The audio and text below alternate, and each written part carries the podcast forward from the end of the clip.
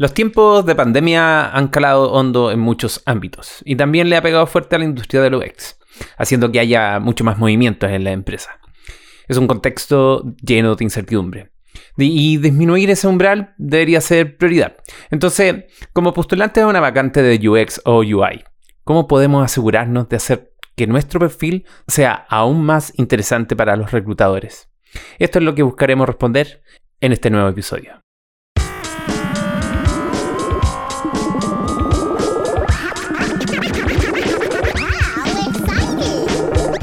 Bienvenidos a todos los que quieran aprender, enseñar o conversar sobre diseño e interacción, de servicio y experiencia de uso.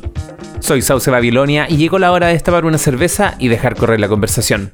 En un nuevo horizonte y con mucha movilidad laboral buscamos el consejo de una líder consolidada para ayudarnos a tener éxito en nuestra próxima entrevista de trabajo. Con ustedes, mi compañera Carolina Sepúlveda.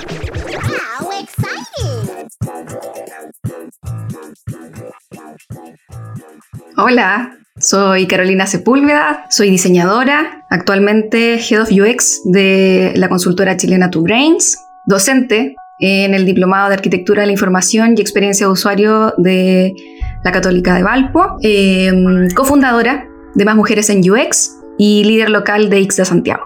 Entonces, me, imagino que, bueno, tanto como en más, mujeres en, UX, en XDA y en, en Tu Brains, hay tenido que relacionarte con personas. Podéis decir, pucha, esta persona está perfecta para este puesto, esta no, tal vez. Em, ¿Cómo definirías tú desde la mirada del líder qué, qué consiste el reclutamiento? ¿Cómo, cómo creáis equipo? Mm, qué heavy. Eh, creo que hay hartas cosas que desglosar de esa pregunta. Primero, como, como organización a la que perteneces, creo que tienes que alinearte a distintas directrices. Por ejemplo, ¿cuál es el propósito de la organización, si es que existe? ¿Cuáles son los valores de esa organización? O, o las cosas... Exacto, alinearse a la cultura organizacional.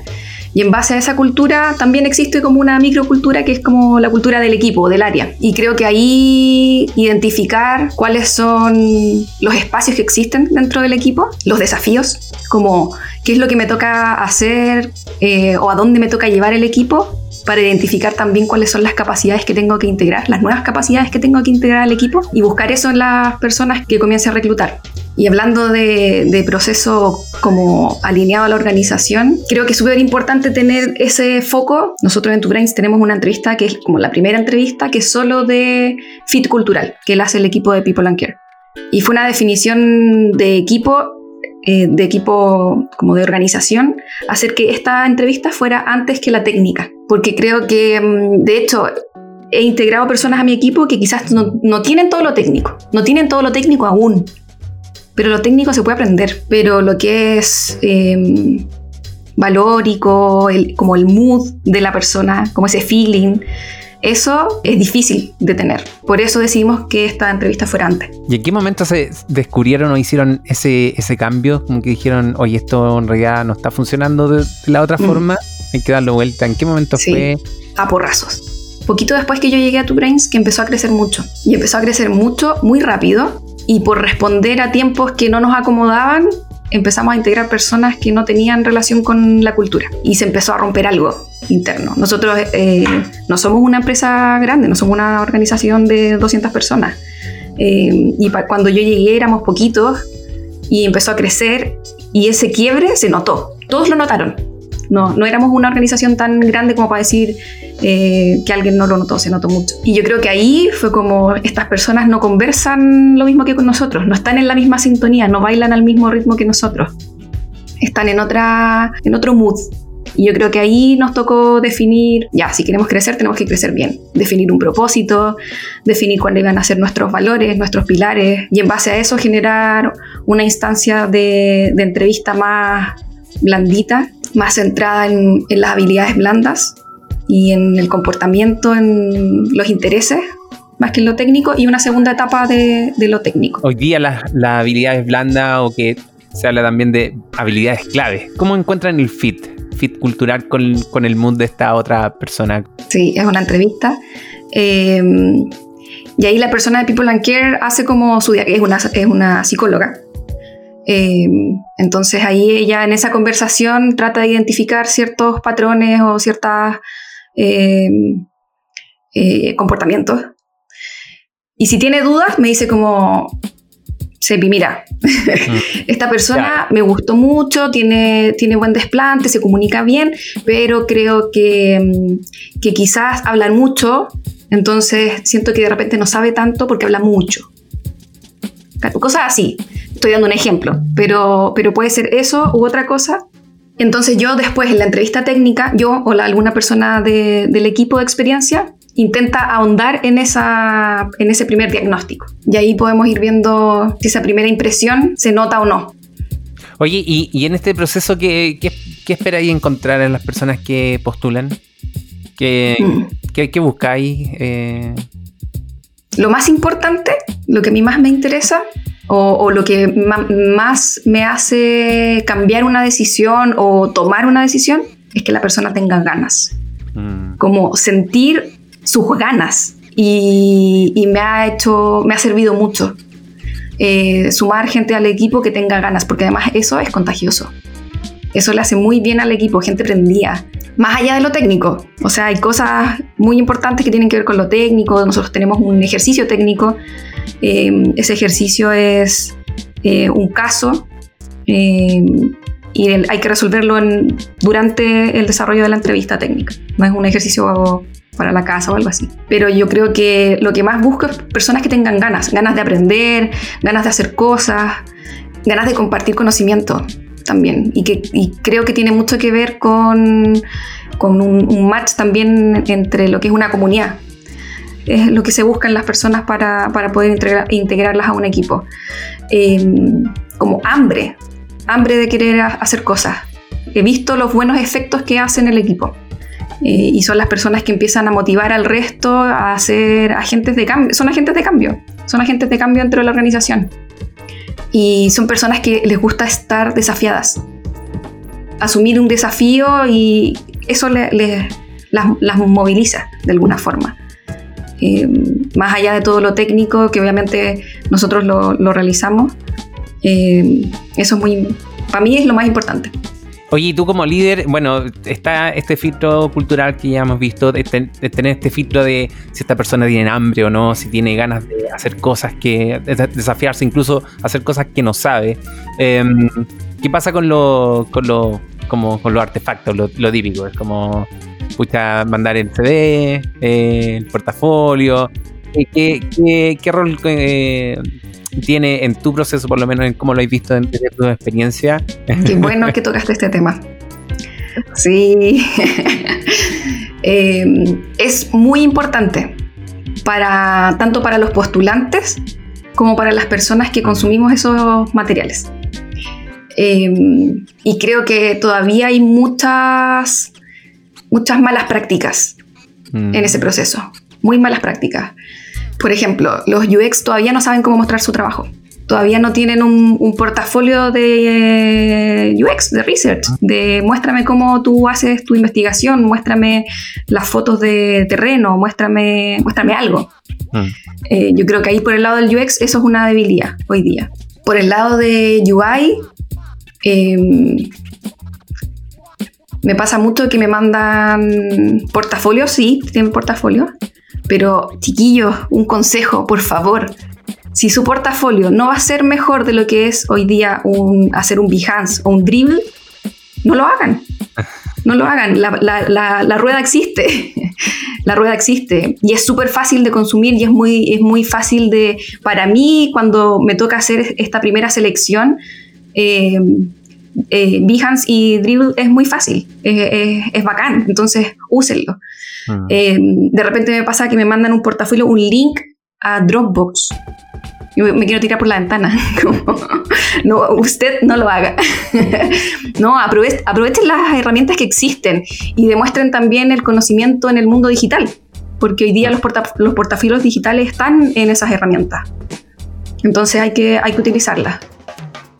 Em, y también pensando en los postulantes, eh, utilicen lo que saben, utilicen la metodología, sean empáticos con los reclutadores y con los equipos de selección. de repente me pasa que veo portafolios y digo como, no puede ser, o los, los currículum, no puede ser un UX esta persona. No puede ser un UX, no puede ser un writer, no puede ser faltas de ortografía en los currículum. Ahí tenemos que ser exigentes en las faltas de ortografía, en los vínculos que no funcionan de repente dentro de los currículum, en la jerarquía de los contenidos. Como eso, tú tienes que demostrarlo en tu currículum, tienes que demostrarlo en tu portafolio. Es, es como tu primera carta de, presentación, es, la tarjetita de presentación, la antigua tarjeta de presentación, eso es tu currículum. Y, una, y un proceso de, reclutamiento y un proceso de selección es una, es una conversación de negocios, es una reunión de negocios. Hmm. Eh, para ambos lados. Sí, sí. Para ambos lados. No es solo que mm, la organización está buscando a alguien y va a escoger a Deo, ah, ya tú, tú, tú. No. Eh, también es, por el otro lado. las personas que postulan, los postulantes también seleccionan dónde postulan y dónde no. Y también eh, ven qué empresa les hace match y qué no, tanto culturalmente como el desafío técnico, igual como lo hacemos eh, las personas que seleccionamos. Oye, y, esto en, esta conversación, bueno, si es que no tienes un portafolio mejor que Tribune, lo Behance, no, no, no tengas, eh, ¿cómo veis el LinkedIn? Como si, si la construcción de un CD no es tan bueno, por ejemplo, para ti, ¿serviría tener un link solamente a LinkedIn? Por parte de UX siempre es eso lo que recibo, un link de LinkedIn. Eh, y es mi es lo primero que veo cuando recibo un currículum vitae, busco, lo primero que busco es el, link de LinkedIn. Porque también estamos en una industria que es, eh, especialmente en Chile, es una industria pequeña, nos conocemos entre todos. Eh, y el tema de las referencias hoy día sigue funcionando, sigue, sigue existiendo, a pesar de que quizás no es una cosa formal. Eh, no es que yo te pida las referencias que me des los nombres y los números, sino que yo, yo lo voy a hacer. Eh, y eso, eso me ha servido muchísimo también. Mm. Eh, identificar cuáles son las empresas en las que una persona ha estado y qué ha hecho. sabemos en Chile cuáles son las empresas que tienen equipos de UX, que están haciendo cosas entretenidas. Y esos conocimientos también es interesante eh, como tener una persona que tenga ese conocimiento, ese, viaje ya recorrido de alguna forma. Me, quedé pensando en lo, que decías tú del, portafolio UX y es como que, mm, no sé si es tu, impresión también, pero hoy día creo que poner en LinkedIn eh, también se busca como validar, como, bueno, en, el LinkedIn tengo mi certificación, tengo mi estudio, es como hoy día hoy día el UX, o sea, no sé si es general o no, pero es que igual hay un, hay un tema como de certificación. O sea, estoy certificado que soy un, UX. Em, pero está bien, tenéis la certificación, pero si no tenéis como tu viaje y la aplicación del método. Sí, sí, estoy, de acuerdo contigo. Em, además, no todas las certificaciones me hacen sentido realmente especialmente ahora que estamos como en, tiempos de, remoto, es como que todo, incluyéndome, estamos haciendo cursos, ¿cachai? Cursos online. Em, pero mm, nada, tiene eh, certificación o curso sigue siendo nada más que eso. No es un ejercicio práctico para mí. No tiene que ver con la práctica. Em, es como como leerse un libro. A no ser que sea un taller donde tú estés ejerciendo lo que estás aprendiendo al mismo tiempo, como lo puede hacer un diplomado, por ejemplo.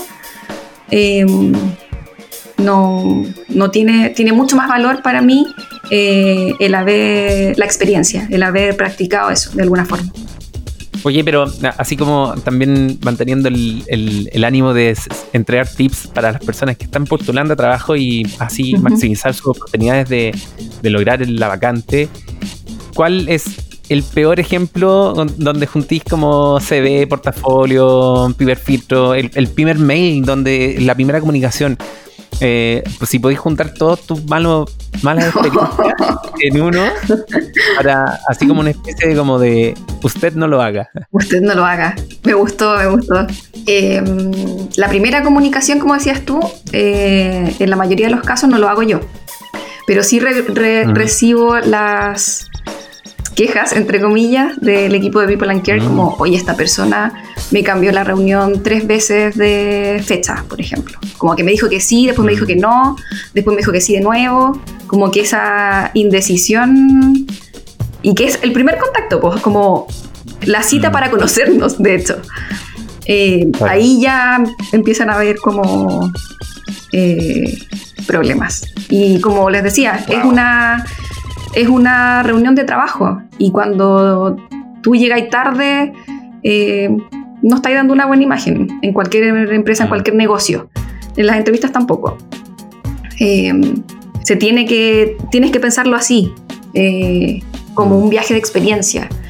Tener certezas, tener certezas, agendar y ser responsables, porque no solo estás afectando el trabajo de otra persona. Después, estando en la entrevista de cultura, creo que ahí hay muchas personas que son, hacen como economía de las palabras, que hablan muy poquito.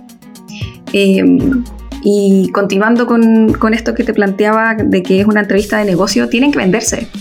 Tienen que venderse, eh, contar lo que saben, contar em, por qué es tan atractivo eh, para X organización contratarte, qué es lo que se van a perder si es que no te contratan. Pasa, pasa tanto en la entrevista técnica como en la de cultura. Oye, ¿sabes de esto? Sí. Eh, ¿Me puedes contar un poco más? ya, y, te, cuentan un poquito, cuentan un poquito, y es como. Y, trato de agarrarme a alguna parte para poder seguir desglosando lo que está diciendo, pero es súper difícil. Entonces, eh, especialmente para un equipo de experiencia, tener, somos personas que tenemos que comunicarnos, que tenemos que estar constantemente comunicando cosas a los usuarios, a los clientes, a nuestras contrapartes. Entonces, tenemos que ser eh, expresivos y vender vendernos también. Bueno, también como te contaba, lo del portafolio, lo de em, el tener el LinkedIn actualizado, em, ser transparentes en la entrevista. No, chiquillos, no inventen, no inventen cosas. Eh, eso de repente se nota. Eh, puede que se me haya pasado uno por ahí que otro, sí. Pero la mayoría de las veces se nota. O es muy fácil de comprobar si lo que estáis diciendo es verdad o no. Eh, porque si hay algo que no sabes, está bien, lo puedes aprender. Eh, y puedes aprenderlo en este lugar nuevo. Entonces, yo creo que tiene mucho más valor ser transparente como, o me interesaría muchísimo aprender de eso, pero nunca lo he llevado a la práctica. Pero me encantaría y soy rápido aprendiendo. Eso tiene más valor para mí que me digan como sí y me inventen así como un chamullo. y también hay, una, parte, una, una, parte difícil que me ha tocado de las entrevistas, que es cuando el entrevistado se da cuenta que no sabe tanto como él piensa que sabe, o como ella piensa que sabe. Porque no, no todos saben afrontarlo. Cuando tú, cuando tú tomas... Eh, me ha tocado gente que yo le, digo, le digo, ya, este es el ejercicio, y no lo puedo hacer. No lo puedo hacer. Mm. Em, y es difícil porque no todas las personas saben reaccionar bien. Hay personas que es como, oh, qué bacán, sacan su libreta y es como, por favor, dime todo lo que, lo que debería saber. Eh, y otras que se cruzan de brazos y se frustran y se enojan. Oh, claro. Entonces. Ya están, diciendo mucho más que no saben hacer el ejercicio, sino que también no, no logran como manejar la frustración, como que no logran tal vez incluso pedir ayuda. Es como, oye, ¿sabes que en verdad eh, creí que sabía, pero no? Sí. en, una situación así, como ¿crees que le puede dar punto al postulante decir, oye, ¿sabéis que parece que creía que sabía? Totalmente. Y también cuando tú estás eh, haciendo una entrevista y te das cuenta de que, como postulante, y te das cuenta que lo que lo que tú quieres hacer no es lo que esta empresa quiere que tú hagas, tú también estás en el derecho de decir como, oh, ¿sabes qué? Yo pensé que esto era otra cosa. No, no es lo que yo quiero, así que eh, nada, muchas gracias y suerte con tu búsqueda. Y, tan amigos y tan amigas como siempre. Y eso también me ha pasado y eso también es muy bueno. Eh, porque también creo que es eh, parte del respeto del tiempo de la persona consigo mismo y con el resto de las personas a mí me ha pasado que yo estuve en una entrevista, terminé la entrevista y dije me debería haber, ido en la mitad. ¿Por qué me hice eso? ¿Por qué me hice eso a mí misma? si sabía que aunque quedara, no iba a querer estar acá. Yo caché eh, en medio, en mitad de la entrevista, como, oh, no, no, yo no quiero esto para mí, eh, no me tincó, no me gustó la actitud, no me gustó la onda, no me gustó la oficina, no sé. ¿Cachai? Y, y ahí yo estoy en todo mi derecho de, de, haber dicho como, oye, ¿sabes qué? Mm, la verdad no es lo que yo estoy buscando. Eh, incluso si es que tengo una persona que yo creo que haga match, recomendarla. Y, y nada, suerte. Y no lo hice. Me arrepentí después. Claro, igual no es menor porque estáis postulando a un lugar donde vais a estar el tercio de tu día. Entonces, te tiene que gustar mucho el lugar, te tiene que gustar. En verdad tenéis que tener ganas. Como que ahí, como, cerrando el círculo, es como. Claro, si no tenéis ganas, es como mejor eh, dar un pie al costado y, dejar que otros tengan la oportunidad. Sí. Además que también habla mucho de, saber lo que uno quiere, también de su objetivo. Yo creo que eso que mm. tocaste también es muy importante. También me ha tocado mucha gente como mm. indecisa. Como sí, es que estoy en mi trabajo, pero no sé, pero sí. Pero a ver, cuéntame. Mm. Como, chiquillos tenemos que saber lo que queremos, es importante. Claro. Es importante. Pero es como, una actitud así como, ya, convénceme a de trabajar acá. No, no siempre. No, de repente... eh, cuando la persona está con trabajo y nosotros la estamos reclutando como de forma activa, puede que aparezca más esa, esa sensación.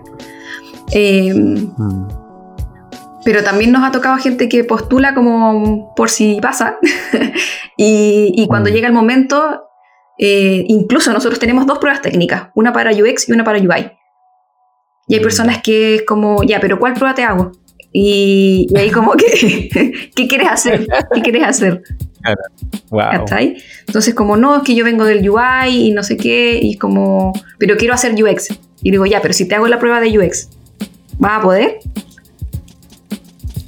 Ah, no, no, que en realidad no, no sé de UX, quiero ser UX, ¿cachai? Porque yo igual pregunto, es un equipo de experiencia, yo igual pregunto cosas de, de UX a todas las personas. Eh, pero cada, cada ejercicio tiene su foco más profundo en una cosa y en otra. Y ahí eh, tú hablaste en algún momento del feedback. Eh, y creo mm. que eso termina de cerrar el círculo de un, de un proceso de reclutamiento. Es súper importante dar feedback de los procesos de selección. Eh, sí, a mí, a mí cuando estábamos como conversando de, de realizar este podcast, me lo hablaste y en verdad, en ninguna de mis, de mis entrevistas tuve como una instancia de feedback. Me haya ido bien o mal. Eh, por eso como que... Como que quedo muy para adentro y por favor cuéntame más. Sí. Em, el feedback se entera después de la, de la, entrevista de cultura y de la entrevista técnica.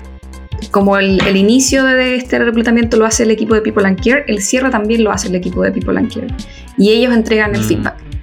Y ese feedback siempre tiene algo de, blandito, algo de habilidades blandas y también algo de técnico. ¿Cuáles son tus fortalezas y cuáles son tus debilidades? ¿Qué tienes que reforzar? Eh, y también la respuesta de si nosotros tenemos algo que se llama pool de aprobados, que es como las personas que hemos reclutado, eh, que han pasado el proceso de reclutamiento y que quedan seleccionados, pero que estamos de alguna forma a la espera de algún proyecto para poder integrarlo. Oye, pero, pero ahí es como.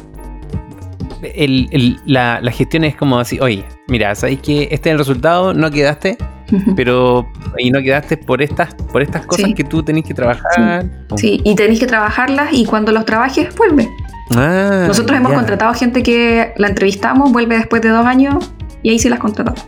Y es bacán porque también ha dicho así como, oye, me dieron feedback, o nos llegan correos como, oye, ustedes me dieron feedback, me dijeron que me faltaba esto, esto y esto, y nos cuentan lo que hicieron por cada uno de esos puntos de debilidad que nosotros les nombramos y nos piden que los entrevistemos de nuevo. Y lo hacemos. Y hay gente, y hay gente que ha quedado seleccionada. También, también hay personas que me piden en la entrevista que les dé el feedback. Y ahí es más difícil, eh, o sea, no es más difícil, pero antes yo preguntaba, como, ¿quieres que te lo dé ahora? Y ahora no, no, pregunto, porque no siempre es bien recibido el feedback. Como que tenéis que estar en un mood distinto. Y ahí yo digo como, mira, después al finalizar del, de, de- de este ciclo, te vamos a enviar eh, tu feedback para ver qué cosas tienes que mejorar. sé qué. Y hay algunos que me preguntan como, ya, ¿y me podéis decir al tiro? Así como aprovechemos que estamos en esta. Y, y ahí les digo, poco, como, mira, tenía el proceso de, no sé, de research súper claro, tienes mucha experiencia, se nota, pero eh, estás muy lejos del negocio. Pero no cacháis nada sobre medición de experiencia Mm. pero eh, no sé, sigue siendo muy, muy, muy consultor, eh, eh, como de la antigua escuela y te falta acercarte a lo lean, acercarte al mundo de la Agile, como empieza a estudiar y a leer sobre eso, te va a hacer bien. y Eso nosotros se los decimos. Y es muy importante, creo que es una buena práctica. Buenísimo. Nunca, nunca me había encontrado con. O sea, nunca he tenido una entrevista donde me hayan dado feedback. De hecho, es así como. común. Sí, de. Creo que es un mal de la industria también. Sí, sí. O sea, bueno, igual. Yo he trabajado más para, para marcas más que para consultoras, pero en ningún momento me han. He recibido el no. Oye, no, no estáis contratado. ¿Sí? Como que eh, me han hecho ghosting. Como que. Como no quedó, no lo voy a llevar. Ah, perfecto. Em, yo nunca, igual que tú, nunca he tenido feedback de mis entrevistas. Em, el único feedback que he tenido es como ese de sí, eh, pasaste a la segunda etapa o a la tercera etapa, lo, o, ¿cachai? Pero cuando no, y no, ni idea por qué. Pucha, es súper interesante el tema. Yo creo que es como que da para mucho, así como hacer una lista de tips, eh, qué cosas no, no tienen que pasar, o, indagar un poco más, por ejemplo, no todo tiene que ser como con la habilidad certificada, técnica dura, eh, como que eh, siempre he visto que de repente nos obsesionamos con la herramienta y en realidad es como son otras cosas las que las- en las cuales nos tenemos que obsesionar. Eh, Sí, y, y en ese sentido, y por eso a mí me importa mucho el cómo se llaman las cosas, porque la- me gusta mucho también que las habilidades blandas hayan dejado en, en algunos, en, por an- en algunos lados, ya no son blandas, sino que son habilidades clave. Que al final eh, todo lo que es recurso, eh, todo lo que es conocimiento, qué sé yo, se puede adquirir, lo que dijiste tú, es como si no lo sabes, te- tenemos un equipo que te puede ayudar, qué sé yo. Pero si no tenías estas habilidades clave, en verdad te va a Ujú. mucho, muy, mucho más difícil. Sí, y hay cosas que, que habilidades claves, como dices tú, que no solamente tienen que ver con valores o con personalidad, sino que también tienen que ver con experiencia trabajando. Por ejemplo, la habilidad de, de ser político, de ser político, manejar la política en tu trabajo.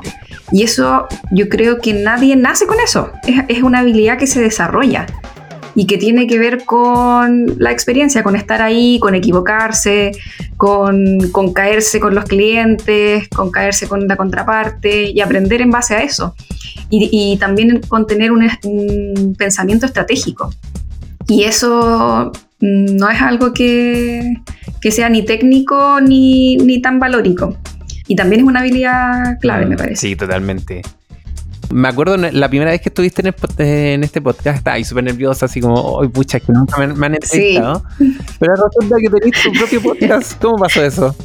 ¿Ah? Cállate, cállate. Cuéntanos más de, de- de tu podcast. Bueno, no es mi podcast. Con Mariana comenzamos a hacer Nota Mental, que es este podcast de más mujeres en UX. Y hace rato que estábamos queriendo hacer algo donde pudiésemos hablar temas que no son los temas en realidad que hablamos en, las reuniones de más mujeres. Eh, porque los temas que hablamos ahí tienen mucho más que ver con lo técnico. eh, incluso temas que, que nosotras de alguna forma los hemos ido conversando como amigas, pero que nunca nos habíamos sentado como una hora o media hora a hablar como ya, hablemos de liderazgo. ¿Cómo es para ti? ¿Cómo es para- como a desglosar esos temas. Y ha sido súper terapéutico también. Ha sido muy, interes- muy entretenido, muy interesante y además también es, es distinto hablar de reclutamiento, hablar de liderazgo, que hablar de, no sé, autocuidado o hablar de vulnerabilidad. es como bien sentirse al desnudo. Eh, entonces también es como bien personal el podcast. El podcast no es, no es de diseño, no hablamos de diseño, sino que hablamos de las mujeres y el mundo laboral, de este mundo laboral en el, que estamos con más mujeres en UX, que tiene que ver con tecnología, con innovación. Hemos recibido eh, feedback súper interesante, eh, muy buenos comentarios. Y déjame decirte que el nombre está excelente. ¿Te gustó? Está muy, Sí, me gusta mucho. Nosotras cuando empezamos el, podcast, terminamos el primer episodio y con la Mari estábamos como, Sauce va a estar tan orgulloso, tan orgulloso. Así que sí, estuviste, estuviste presente en nuestra, en nuestra mente. Oh, muchas gracias. Sí, sí. Y que nos escuche es un honor. Ah. Claro que sí. Bueno, entre esto de estar reclutando, ser líder de no sé cuántas cuestiones que eres líder, eh, haciendo el podcast, ¿cómo así ese quiebre entre lo laboral y el tiempo personal? ¿Cómo lo estáis haciendo ahora con la pandemia? Sigue siendo difícil. Tengo que agendarlo, tengo que pensarlo, tengo que eh, empujarme a... Estoy tejiendo mucho. Me gusta tejer después del trabajo y me encanta. Siento que Em, es como una especie de meditación. Y por otro lado, empecé a tomar clases de pilates online. Y creo que me hace, es lo que mejor me ha hecho. Es lo que mejor me ha hecho. Y también he pensado, estoy tan cómoda haciendo pilates desde mi casa que no sé si esto cuando se, cuando se levante em, la cuarentena y terminemos el proceso de pandemia ya esté la vacuna y todo, no sé si me van a dar ganas de ir al estudio a hacer las clases yo creo que no pueden eh, prescindir de este servicio de, de clase online. Demasiado cómodo. Demasiado cómodo. Entender que la búsqueda de trabajo es un intercambio de negocio. Tener claros cuáles son nuestros objetivos y la transparencia, no solo en comunicar nuestras habilidades, sino que también declarar nuestras falencias puede convertirse en un diferenciador que te separe de otros postulantes y te ayude a conseguir esa vacante. Agradecemos a nuestra local líder Carolina Sepúlveda por esta conversación y si tienes preguntas la puedes encontrar en Twitter como arroba bajo Las canciones que escuchan en este podcast son de Revolution Boy. Para seguir conversando ingresa a isdasantiago.cl slash slack y encontrémonos en el chat de la comunidad. Agradecemos a Two Brains, Ilógica y Get On Board por hacer posible este programa. Y a mí me encuentras en Twitter como Sauce Babilonia y esto fue Beercamp, el podcast, una producción perenne orgullosa de ser parte de Ixta Santiago. Hasta la próxima. Salud.